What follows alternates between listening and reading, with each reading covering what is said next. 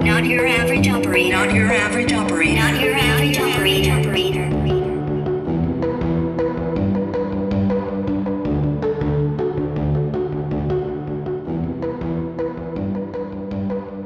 Welcome back to another episode of Not Your Average Operator with me, Paul Mellon McFadden. Sitting here with my usual two idiots. We got uh, Tio back. How you going, mate? I want to make a I want to make a comment about that caller. Um, I'm not going to. I'm doing really good, mate. How you doing, man? I'm just uh, this is this is for you, Mike. I've been outside doing mountain man things, chopping wood. I've been I no no kidding. I woke up this morning and took the chainsaw out and uh, trying to build up my firewood for for the season. So that's what I've Yeah, been right doing. on. Yeah, and how yeah. you going there? How you going, Mike? Pretty good. Short and sharp. I like it. we're we're keeping it short and sharp because because we've got a wonderful guest. I know you guys would have seen the the show notes. We've got Liz who's uh, joining us. How are you going there, Liz? Hello, how are you? Yeah, really good, really good. We, you know, less of these two idiots, more about you. So we will have we- we've put a bit of info there in the show notes for people to read. But is it all right if you just tell us a little bit about yourself and and how you know these two idiots? Absolutely. So I met them in 2012. So I used to fly uh, Blackhawks with them. Uh, and uh, I was able to kind of meet them in just kind of their own capacities, doing their own work. Uh, I'm a medevac pilot. So, you know, obviously when soldiers get hurt, you become very, very popular. So one of them used to do uh, duty with me. Uh, Tio was actually the person who had my back at all times because you know we're not allowed to have weapons because you have the big red crosses and stuff. And he really protected my six for almost the entire deployment. And then uh, mike basically just annoyed my guys the entire time uh, and talked about steelers football which i mean could have done without but you know it was nice to have met him I, I would mm, partially right, partially right. Uh, I would like to say I like I like to bring some uh, livelihood to the medevac group. Uh, I, I would pop over occasionally dressed as a Taliban fighter, uh, a Lithuanian, Romanian, uh, you know, whatever. the tracksuit was nice the tracksuit that I brought some laughter to the group because sometimes it was just very quiet in there. Uh, the Cowboys would be on TV and they were always losing, so the mood was down. See, I was trying to bring some positivity to, you know, some of those days over there that were long. So, thank you. So obviously we didn't have locks on our doors. Is basically what we're saying. I still would have got in. And so so Liz, you deployed with these guys in 2012. And when did you start flying? Uh, so I started flying uh, my senior year of high school. So when I was trying to figure out what I was going to do with my life, um, my mom said, "Well, what do you want to do?" And I said, "Well, I want to do aviation." And she goes, "Great, you want to be a stewardess? That's wonderful." and I said, "No, mom, I, I, I want to be a pilot." And she goes, "Oh, that's good too. That's really great, honey." And so, you know, after she kind of got over her embarrassment, I'm pretty sure she came to levels of red that I've never seen in my life. Um, she helped me kind of get through my private pilots. So I started flying in 2004, 2005, received my private pilot. I went to Embry-Riddle Aeronautical University, got my multi commercial multi-engine instrument, fixed wing. Uh, and then I went on to flying helicopters, which is the best thing that you can do with your pants still on. So, as some of y'all know, That's an absolute fact. So I I'm curious, what um did you so was there any aviation history in your family whatsoever? Were there any pilots or anybody involved in aviation in your family, like extended family?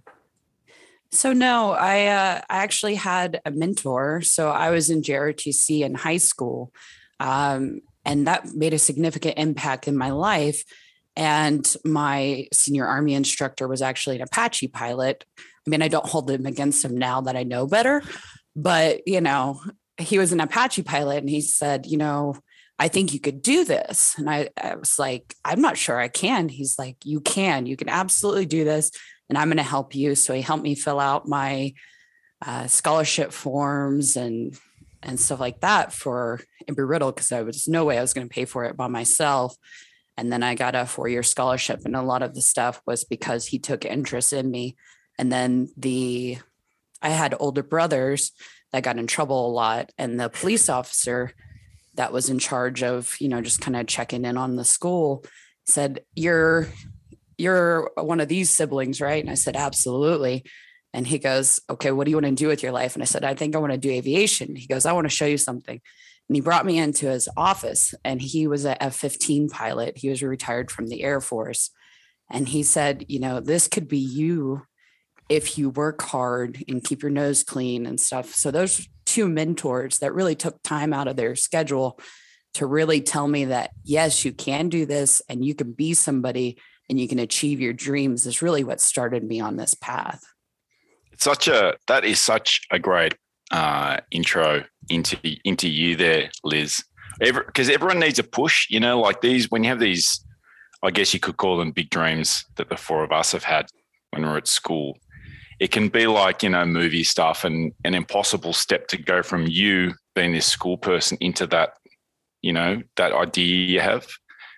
To have two people both push in that that's that is pretty amazing and I, like the first step is the belief right like before the form filling in and where to go and all that sort of stuff someone to say you could do this that's an extraordinary uh, thing to have right off the bat and so, so then you went to uni. You did your four year uh, program there. Picked up your multi engine, your uh, CPL, and then what happened? And then I joined the army and went to flight school, just like everybody else who uh, who joins, and uh, you know, serve my country. And I met these two yahoos, but kind of along the way, uh, you know, just met some pretty amazing people that have really hit the mark to strive forward and then some issues that I've I've seen uh, going through my career and just kind of expectations that are a little bit wrong, to be honest. Right. And are you happy to sort of tell us about where you are now, like what, what your sort of experience has been recently? You don't have to obviously give, any details. Well, absolutely. So right now I'm a pilot in command. So I've have about 900 hours or so. I have 100 people that I work over and in charge of. And I have the most aircraft in the fleet. Um, so, a lot of people, a lot of equipment, and a lot of responsibility, and a lot of subordinate leaders uh, within my organization. And of course, with any organization, there's always somebody on top of you as well. Yeah, I mean, that's that's a pretty amazing run you've had to come through. Now, that like ninety people, uh, you know, leading and managing ninety people is a significant job for anyone. And you know, you do look quite young. I would say. I'll just throw that out there. So, like, well done, uh, coming from coming from high school and running running through to that stage is awesome. Go ahead, Raf. Yeah, I just want to say something because I think she left this out, and I think this is pretty important for the listeners to understand. Is that the medevac mission is hands down the most important aviation mission, period. The like everyone has their job, right? Like Black Hawk Assault World has their job, and you know whether you get a win or not, it shapes the the field or whatever. The Apaches the same thing. Sometimes they hit their target. Ninety percent of the time they don't hit their target, but they're there. They're, at least they're trying, and so we appreciate that. 58s, you know, my hats off, always the 58 guys because those are and gals because they were, were always in it to win it. Um, but the medevac mission, it's so important and the reason I know this because I used to talk a lot of garbage about uh, Liz and her people. Um, like it was friendly banter, but in my heart, I was like, assault's better until I was thrusted into a medevac unit. And then it dawned on me there's ground units that won't move a finger if medevac isn't up. It's literally, it, it's, it's, there's a direct correlation between morale on the battlefield and what men and will, men and women are willing to do um, if medevac units are up, at, spooled up and ready to go the minute a medevac unit is not 100%, like literally within hundreds of miles of that of that battle space, maneuvering commanders will not move. Like they're just like absolutely not because there's such a correlation with motivation and what people are willing to do. So it, it's it's literally one of those, and you don't understand it until you're there. You're like, holy hell, like you know. And then I and as a maintenance officer, uh, when I was in the medevac. I mean, there were there, you know, I'd be not talking because it would be someone like Liz talking to the to the officer on the other end, but they'd be like, when when these aircraft going to get up? Because it's an absolute no fail mission, and there's a lot of pressure to perform in like the worst possible conditions. Middle of the, like the calls always come in the middle of the night, in the middle of a thunderstorm or snowstorm, uphill both ways. You know, it's just it's like the most ridiculous thing. Yeah, I'd like to say as a you know as a ground guy, every time we went out, it, it's great to have the attack you know attack weapons teams up there and, and everything, and then that's when everything's going really well. But as you know, for contingencies as a ground guy, we take a casualty. I want the medevac. Like we need to get we need to get our guys out and kind of go into the topic today. Um, I think it's a great topic but ultimately i don't give a damn who's flying that damn thing. I, I, want that i want that aircraft in and to pick up my wounded and and get them out of there and save their life uh, ultimately. Uh, so i agree with you raf is the most important part of planning is part of contingencies is okay we can plan for everything to go right but also when shit hits the fan and it goes wrong and one of the Afghanistan is probably one of the wor- worst environments imaginable with the weather, the altitude, and and there's a bunch of bad people trying to kill you. Um, the medevac was always like, can we get them in there? How would we get them in there? And then I remember having multiple conversations within that tent before those missions saying, hey, if it does go bad, this is where we're going to call you in at and just be, you know, it has the potential to be terrible. So just be heads up. But hats off because Chase, which we call RAF Blackhawk, RAF's Blackhawk crew with the guns and medevac, they went every time. So we never had any issues, at least on my side with them. They're always there for us. So just throwing that out there. Absolutely. The thought was just not if we were going to go, but how we're going to get there and how we're going to make this happen. Because the most important thing is to make sure that sons and daughters get home to their families. So we we take that mission very, very seriously and you know maybe push a little bit maybe a little bit towards the comfort level but i mean absolutely those people on the ground are the most important part and we just find a way to make it happen. Yeah and just to give a small just a small depiction of what like the extent and the limits that that these crews push in 2012 we ended up losing a chase bird. Um, they were actually going to um, and liz i'm you could probably talk more on the details and we don't we don't have to but i'm just going to give you like a quick 30 second. Anyways they, they were going to um, there was a medevac call and the chase bird they flew into some ter- terrible weather. Um, it was the middle of the night. I think it was like wasn't it like two in the morning or something like it was just yeah middle of the night definitely dark dark. Yeah yeah. Visibility was not the, the best but again it's that sense of urgency trying to you know help people in, in their worst possible day. And unfortunately you know uh, we lost an entire crew but that's again sometimes these crews push the limit and it's because they know that any one of us would do it for them as well right? Like you, it's easy to put yourself in the in those shoes like mike's shoes so to speak because if mike was in my shoes he would do everything he could to to fly his helo in to get me out of there. So unfortunately sometimes that's just what happens but they i i can't i can't overstate just how how quickly the uh, situations can deteriorate, especially in medevac, because it's everything's short notice. Everything, you know, that phone rings. It's and it's just like the movies, like it's dead quiet. Everybody's asleep, uh, you know, and then suddenly the phone goes off and everybody's scrambling and like, you know, you're like halfway. You're as you're pulling collective, you realize your chin straps off and your seatbelt isn't on. You're like, what the shit? Like it's just more times than not. It's ah, uh, it's it's crazy. So hats off to to everybody in, in that world, man. I'm I'm actually really grateful that I got to participate and I got to be in a unit that was deployed in the medevac. So um, great background and, and kind of reminiscing there is really good. Um, but let's jump jump into the topic about uh, why we have Liz on today. So I think this is a great part as a reference in there. Like I don't care really who's flying that medevac bird as long as you can do your job and and and get the wounded out like that's that's the objective and i really don't care. Um, but liz if you want to kind of jump in and introduce your your topic for today uh, which you already kind of alluded to a little bit which is good but uh, just for the listeners if you want to take it from here. Absolutely. So uh, this is really a discussion about why men should mentor females.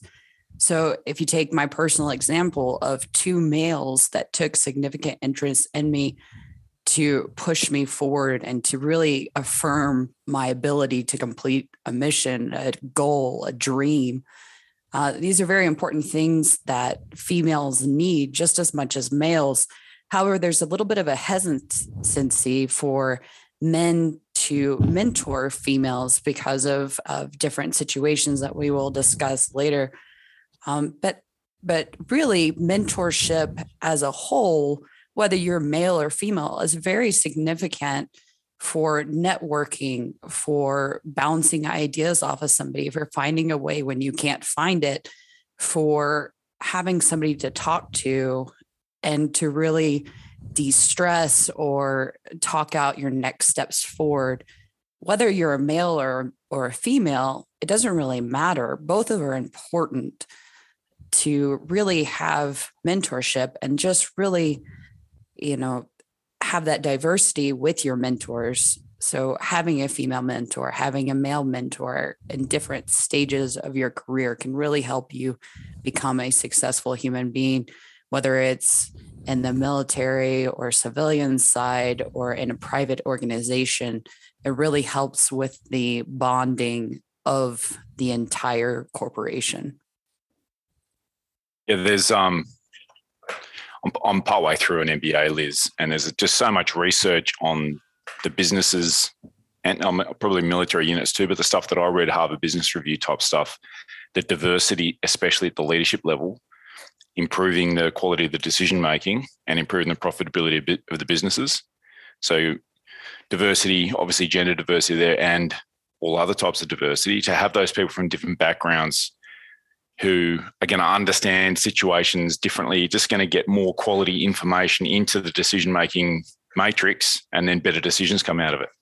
So it's like a it's like a critical thing that you have to have and how do you develop people you know so could you just define in this conversation what you mean by mentor uh, so for me mentoring is really being a person that takes a significant interest into somebody it's a relationship that you have between two people not a familiar or a sexual type relationship, but a, a bond that you have with a different human being um, where you take interest into their uh, ability to accomplish dreams, manage tasks, and move forward and improve the organization as a whole.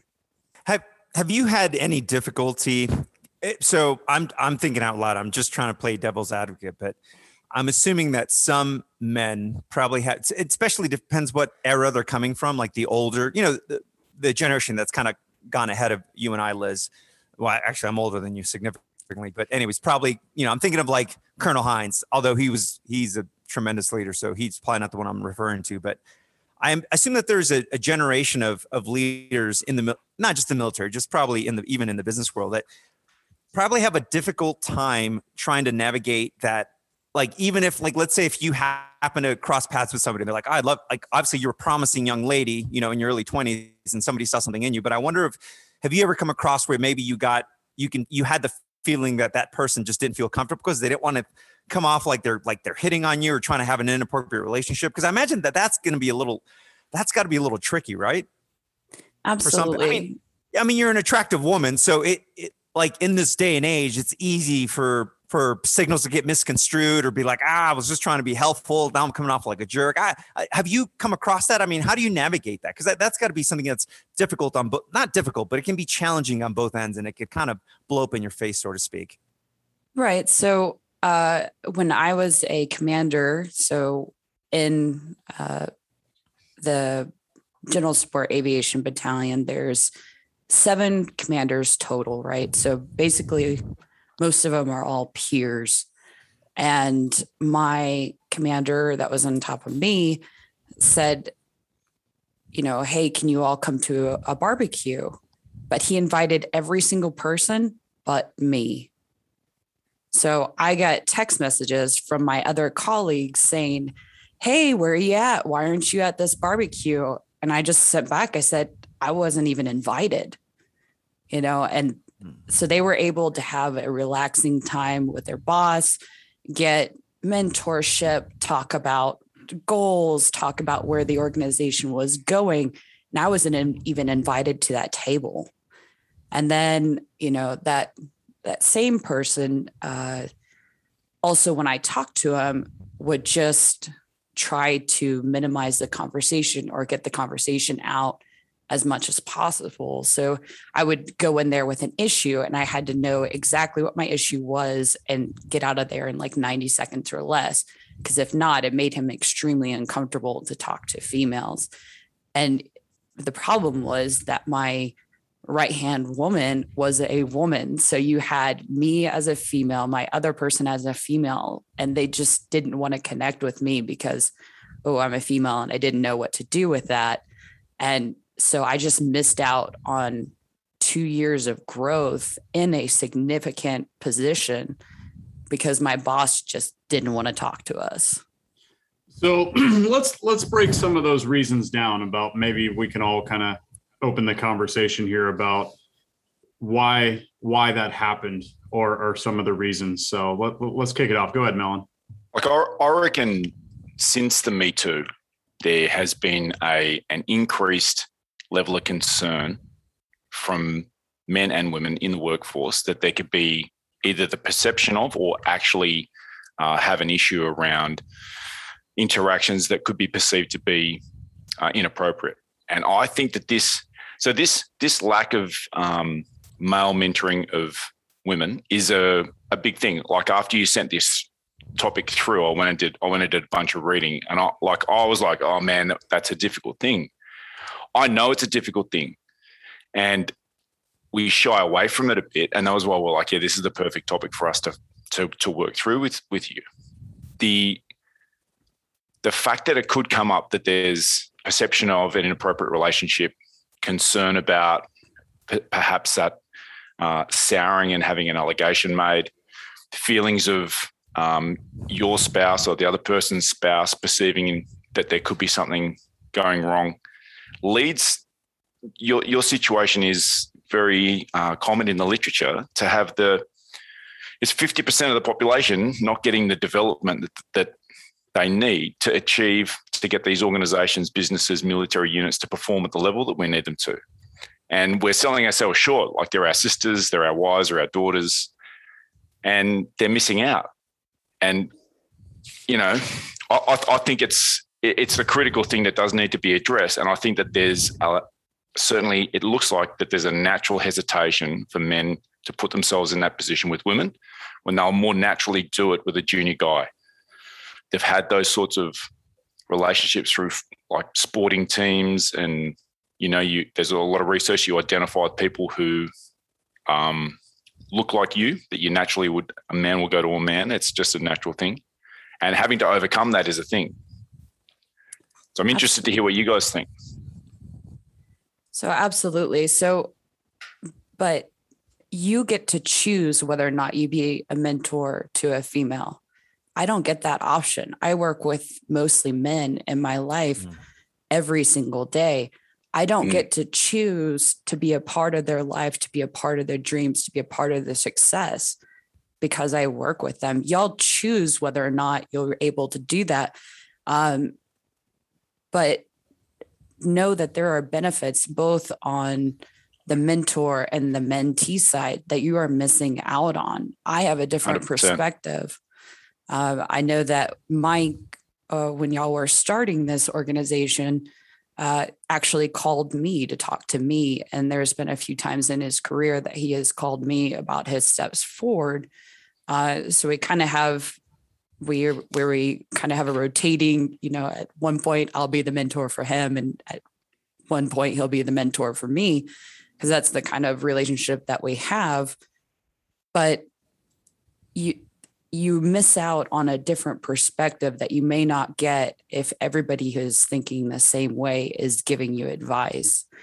So I think that with the Me Too movement, there is a hesitancy to uh, say the wrong thing or to do the wrong thing. But if you've already built that relationship with somebody, or if you're building a relationship and you are taking steps to invest in them, they're more likely to tell you, hey, that makes me uncomfortable.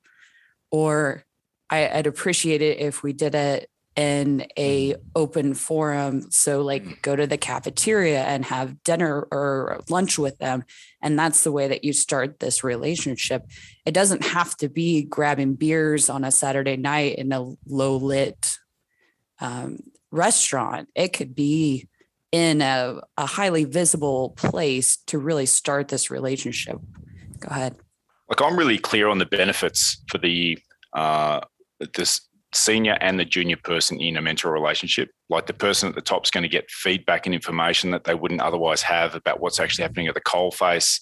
They're going to get awareness of issues. They're going to have the opportunity to have fresh energy and fresh eyes and all of those. Like I'm really clear on what those benefits are. But I was, I'm like, when I started reading, I really read that this is a real major problem, much a much more common problem, probably than people think. That there's there is a breakdown in uh, men in senior positions not putting the time and the energy into developing the younger women. And I'm like, you know, trying to just get at like why we think that's the case. Yeah, and Right. I have a question for Liz. Do you think this is a gener like? Do you think this is going to get solved generationally? Because I'm wondering if, for instance, I grew up with women, right? In flight school, at least a quarter. Uh, I mean, the literally the honor graduate of our flight school class was a woman. So I, since I, you know, while I was in the military, I was, um, especially in the warrant officer part of my career, um, I was, I always had women in leadership positions, right? Like it was kind of a natural. It it was natural to see Liz in the that position that she was because I I knew her as a friend. I knew her as a as a cohort. I and then I saw her as she progressed in the on the commission side to be you know hold leadership position. So for me, it would be perfectly natural to see her as a commander or you know I- I just I'm curious to see if maybe it's a generational thing and it's and it like it will be more commonplace to have this mentor and like you know where suddenly like I don't care that she's a woman like I'm gonna if I was the commander I'd like to think that somebody in my year group would be like yeah absolutely like let's let's go grab a beer and talk about some of the issues I'm facing as a battalion commander and that you're to face in five years when you become a battalion commander. Like, uh, do, Liz, do you think we're kind of heading in that direction? Do you think the it's a generational thing at this time, or do you think it's it's some uh, other hurdles we have to overcome to get there? Well, I think it is something that we need to work towards, you know, as we continue, as females continue to be a port, part of the volunteer force, uh, the workforce, and, and different types of um jobs. We continue to kind of break those molds and move forward. But definitely, if you're, I'm the senior female in my organization right now, or you know there's no real anybody for me to look up to in my organization because everybody i have that's around me is is junior for me so we're kind of making steps forward but my significant other is an engineer at a nuclear power plant or at least he was and he said well you know when i had a female mentor I, I didn't really take her anywhere. I didn't really show her anything. You know, it- when they had an intern or something, they had a male, they would take him downtown, they would take him to different spots and grab a beer together, take them to different events and really have a great time as an internship because you're trying to get these people interested in being part of the organization. He said, when it's a female, I I talk to her at work and I I tell her stuff at work and that that's it. I was like, well, what about, you know, like showing her around and showing that she's a part of this team that you really want to join an organization. And he's like, oh, that would just make me uncomfortable. And I, I wouldn't do that. I was like, oh no, this is my own significant other, the other, like, you know, I have this job and this is a part of my life. And he's like, yep, I just wouldn't do it. So I would I would like to say, and and kind of what you're jumping into, and you know when we talked yesterday, you brought up the point of like a lot of women are entering MOSs or rates or whatever for the military now that are traditionally uh, all male, right? So there's transition. So there's a female Green Beret now, an Army Ranger, and and you know different pilots. There's women on submarines, you know, kind of everything, and it's a male dominant field. Um, my question kind of thing is is it is it the female's fault that she's there? Is, is, that where the issue lies is it fall within the males and and their view and how they are or this is what i believe is it the military system that doesn't allow the unity to happen go ahead it's it's not just military. Like when I went and did some reading leading up to this, uh, there's like a, a bunch of really good articles in the in the Harvard Business Review, and it's it's across all corporations and businesses. It's it's super widespread, and a lot of people don't even know they're doing it. Like I think that this podcast is actually a really good awareness piece that that this is just something that is happening, and it's not it's not intentional. Like Liz is just saying, her partner's um, accidentally done the same thing, and there's a, there's a whole bunch of uh, stuff that I was reading where they're working through it well, and they're putting in place structured mentoring programs where there are like allocated diversity in the program. Like you have to have equal numbers or representative number based on the proportion in your workforce of men and women, and other uh, other ways of breaking down the diversity. To have time allocated in the workforce, so it's it's like a professional program that's being run it's not beers with the guys at the bar, you know, watching the Steelers. And and you can you can embed it so that it it gets um, so it gets done.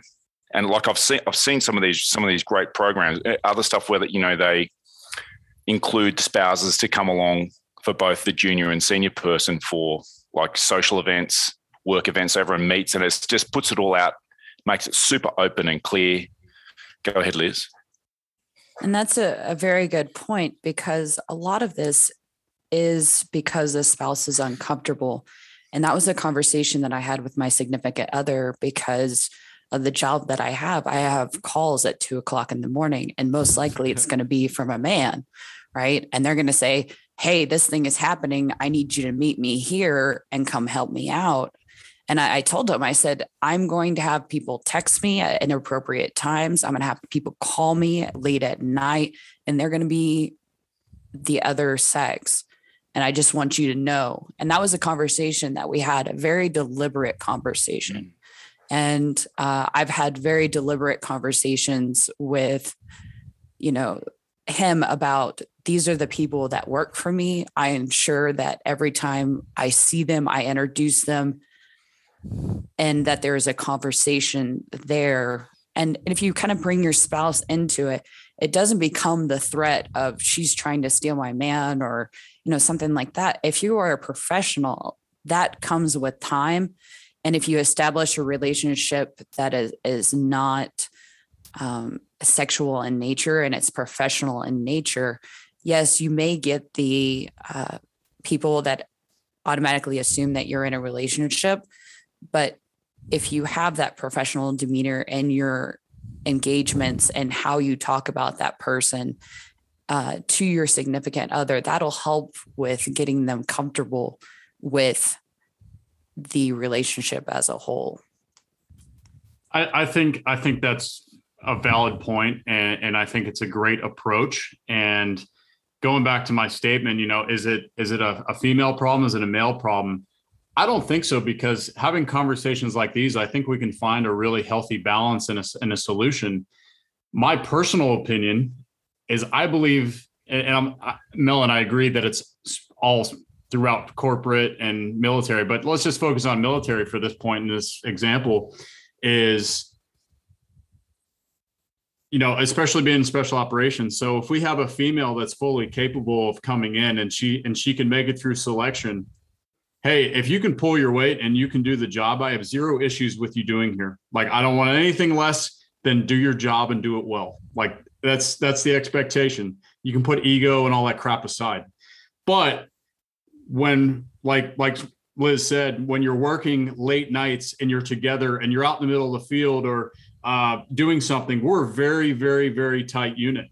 And the system says well she has to sleep separate she has to be able to do these different things because she's a female.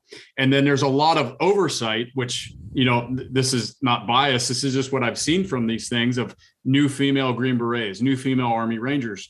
There's so much oversight from the top and from society because everything's on social media.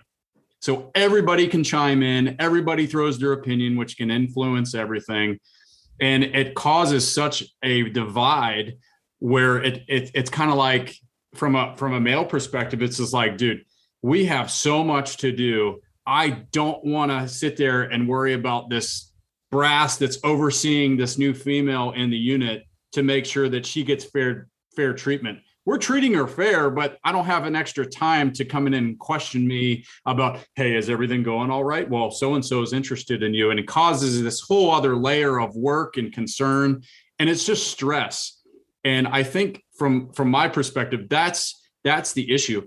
She could be the greatest person ever and come in and be physically capable, very intelligent, and just like she just she's like, hey, I'm here to be an operator. Okay, period. I respect that but I think the system and all the influence and everything of how everybody needs to be comfortable from the organizational view is what's hurting and not allowing that genuine integration into the units and be like, hey, she's one of ours now. She's going to be treated fairly, and that's it. And there's a standard, and every it's the same for everybody. And stop looking at people as male and female which PT tests are separate.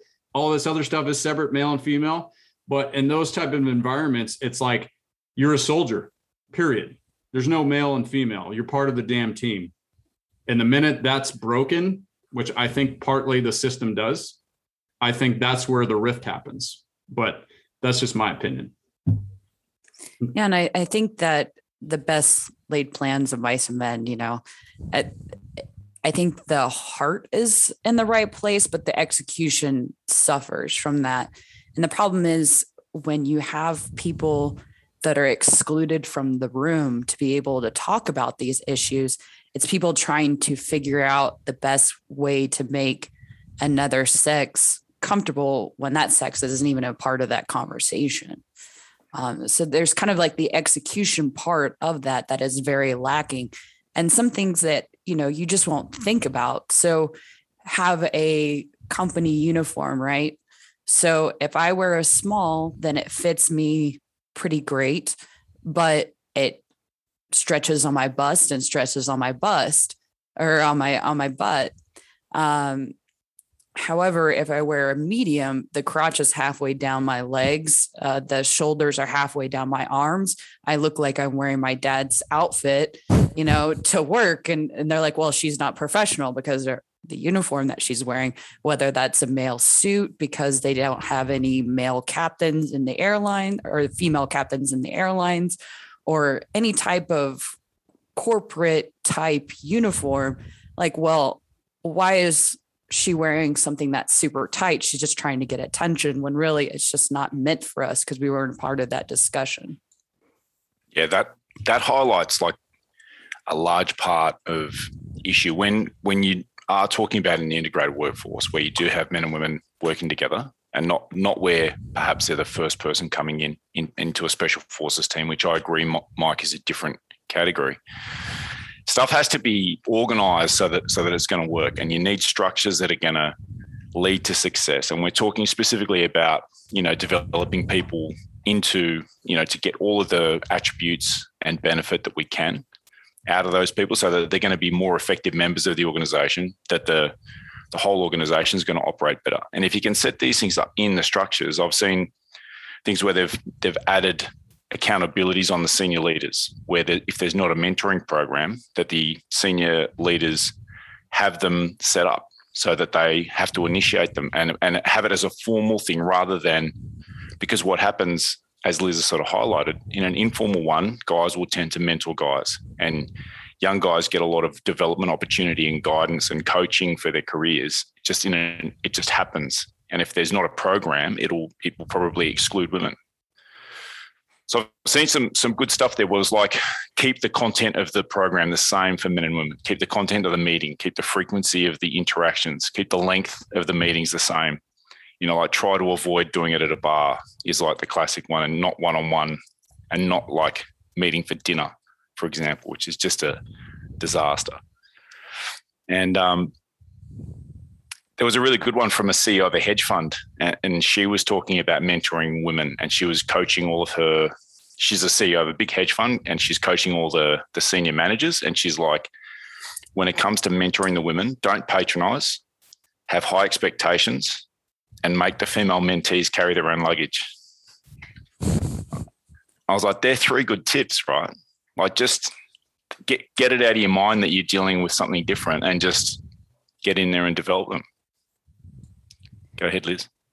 I think uh, one of the hard parts is that a lot of males do not have quite the same relationships with females that females sometimes have with males. Like growing up, I had a lot of male friends, so I was used to a very professional or, or friendly type thing. Uh, when males have brothers, sisters, husbands, dads, you know, you don't have to be their father or their brother or their work husband or or something like that. And I think that they kind of take that on is that like that's my daughter and I need to protect her. Mm-hmm. No, you need to push her. You need to challenge her. You need to get her out of her comfort zone to make her strive and be a valued member of a team and also be an advocate for her. So be a cheerleader for her. So a lot of things that you talk about when you talk about research is that power delegation. So, your ability to use your credibility and your power to improve another member. So, I am a medevac person, right? So, I am pretty knowledgeable on medevac. And I can't tell you how many times people have deferred a very medevac specific question to another party that was a male, I'm like, that's my bread and butter. Like, why are you asking them?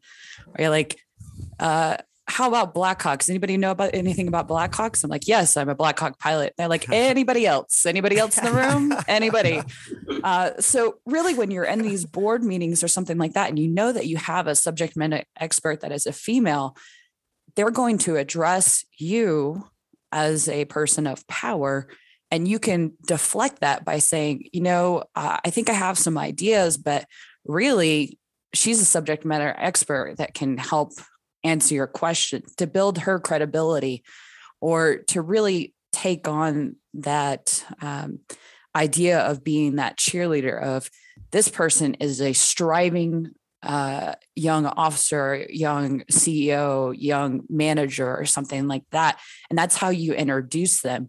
You're automatically putting your own power, your own credibility behind somebody else, which really bolsters them within the organization.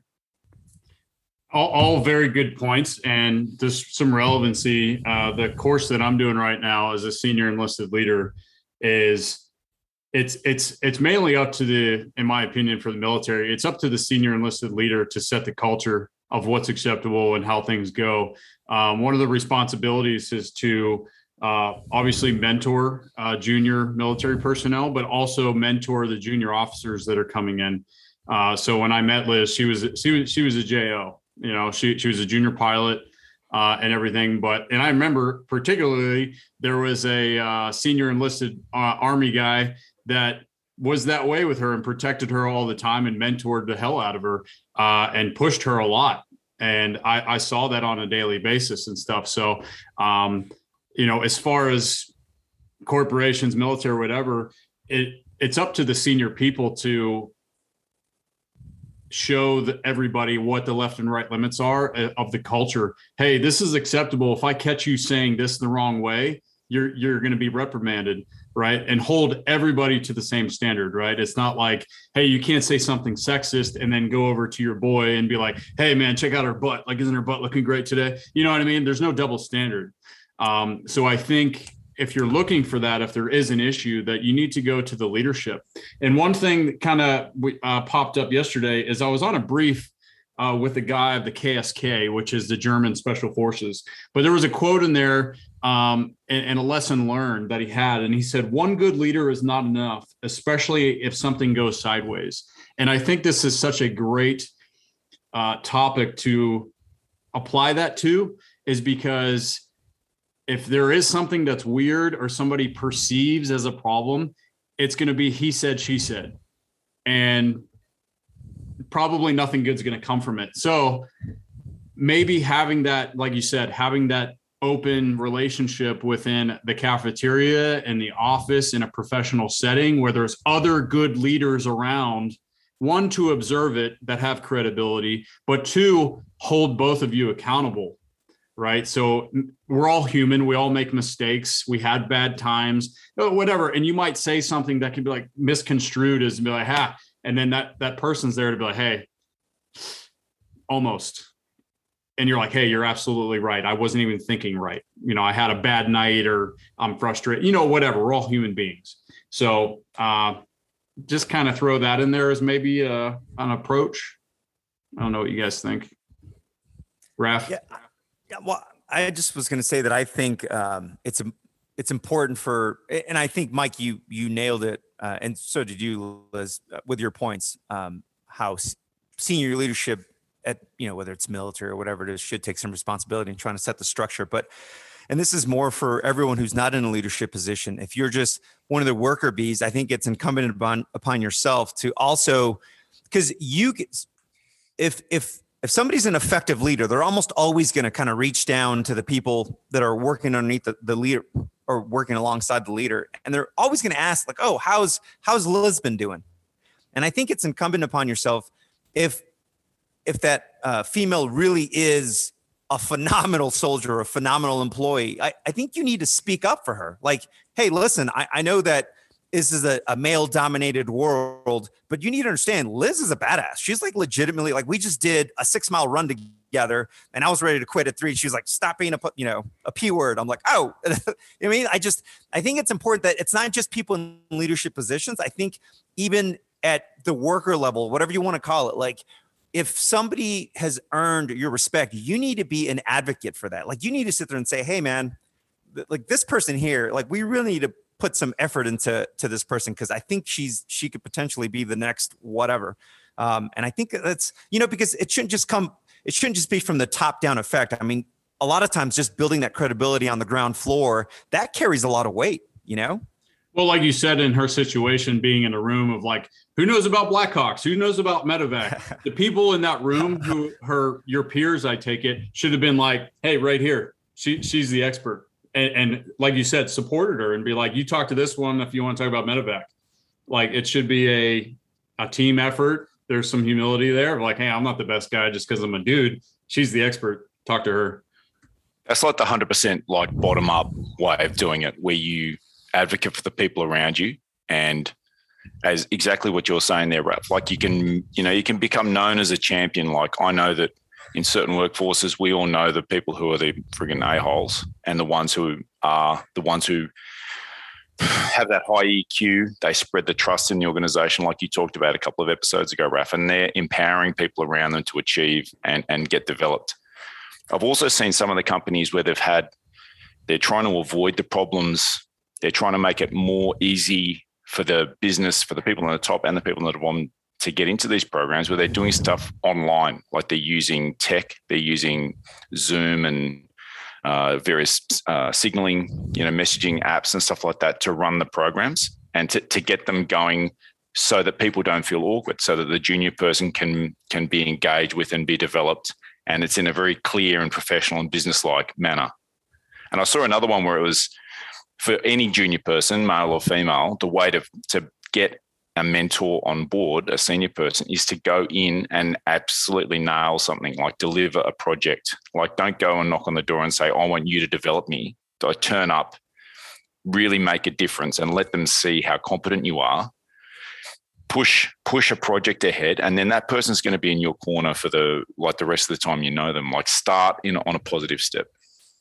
And that was the question I had for Liz was if I was a, you know, if there's any young aspiring women listening to this right now, what would be the advice you would give to, to kind of help, you know, just learning off your experiences, mistakes, and may, whatever positives you had along the way?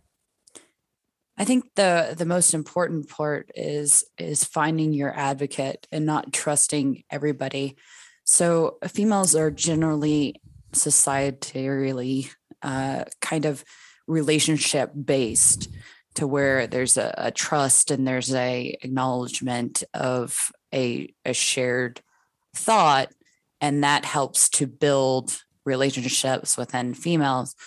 And really I I say that probably when I first came in, I was a lot more open and trusting with people. But you know, sad to say that as I've grown through my career, that trust is given less freely because of stuff that's happened. So I, I think that the the biggest thing is is to know that if you have somebody who is come on as your mentor and then it turns into something that you are not looking for either they cross the line or something like that you have the ability to say that is not okay that we are terminating this relationship or this is not what i'm looking for this is not i'm looking to you for advice and guidance and, and movement i am not looking for a relationship and it's okay to set that line mm-hmm.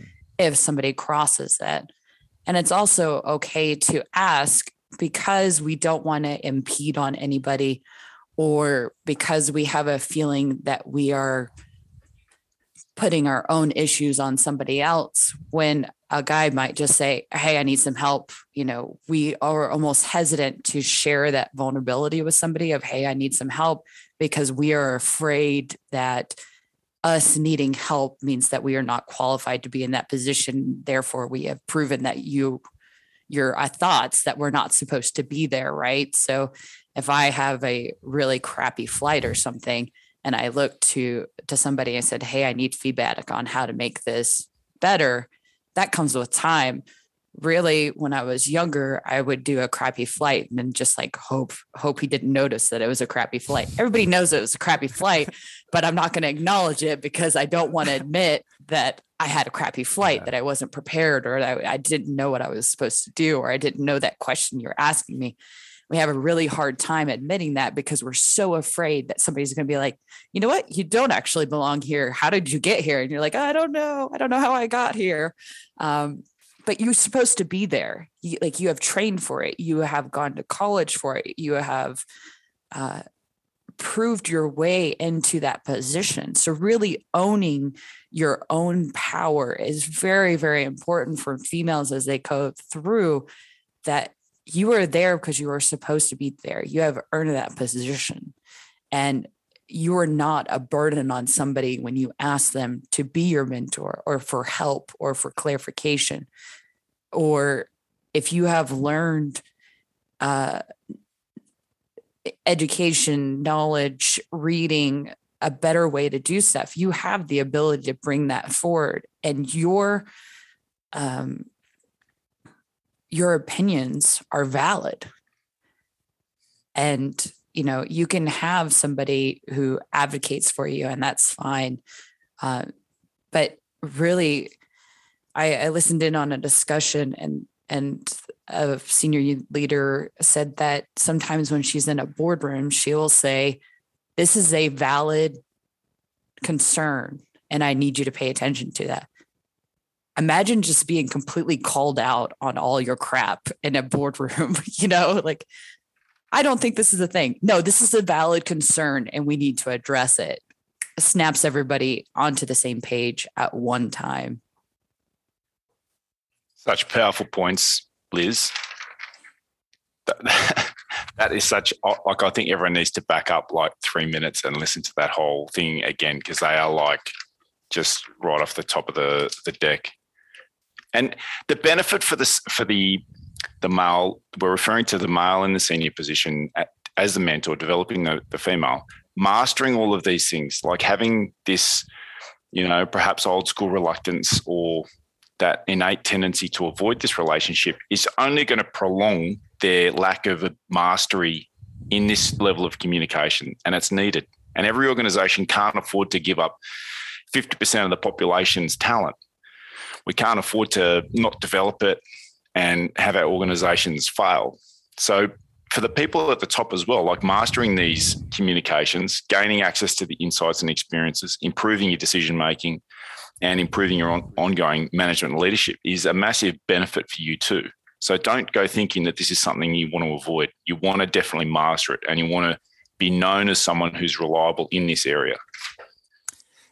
I, I think it's also important to note. Um, I remember Bill Gates talking about this years ago, and he was referring to this conversation he had with.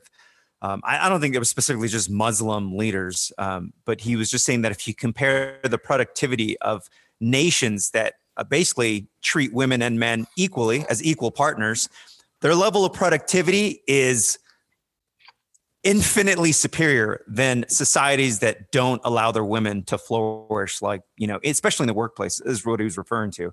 So you don't have to look any further than that. I mean there's you know if you just butt up countries like saudi arabia uh, you know all these other i don't want to go down the list but if you just if you just compare these countries to you know first first world countries that absolutely empower somebody like liz and be like you could absolutely be a black hawk pilot and a commander and whatever the hell else you want to be um, I mean, the level of productivity is it's undeniable. So for no other reason, you're basically making society better by just taking that uncomfortable, uh, you know, what road, whatever it is, to try to uh, mentor a, a, young aspiring woman in, in your in your little uh, workforce. Yep, Liz. And it only becomes uncomfortable because you haven't done it. The more and more you make these relationships, and it becomes a part of your identity, the better off you become at doing mentorship because that first barrier, the first time you do something, there's always a significant barrier of, oh my gosh, I'm going to say the wrong thing. It's going to piss off my spouse. It's going to ruin relationships. My uh, coworkers are going to talk about me. You know, you have all these things that build up. But if that becomes part of your identity of, hey, this this leader takes people under his wing or this leader does not shy away from challenges or this leader is always supporting males and females this is the leader that you want in your organization then it becomes ingrained and it doesn't become awkward or anything like that because you kind of figure out the rules. Mm-hmm. And each person is obviously going to be different and each relationship is different by because it is a relationship, right? So, but if you can kind of get these experiences, it always starts with that first one, just like it always started with the first captain female that was flying or the first ranger female.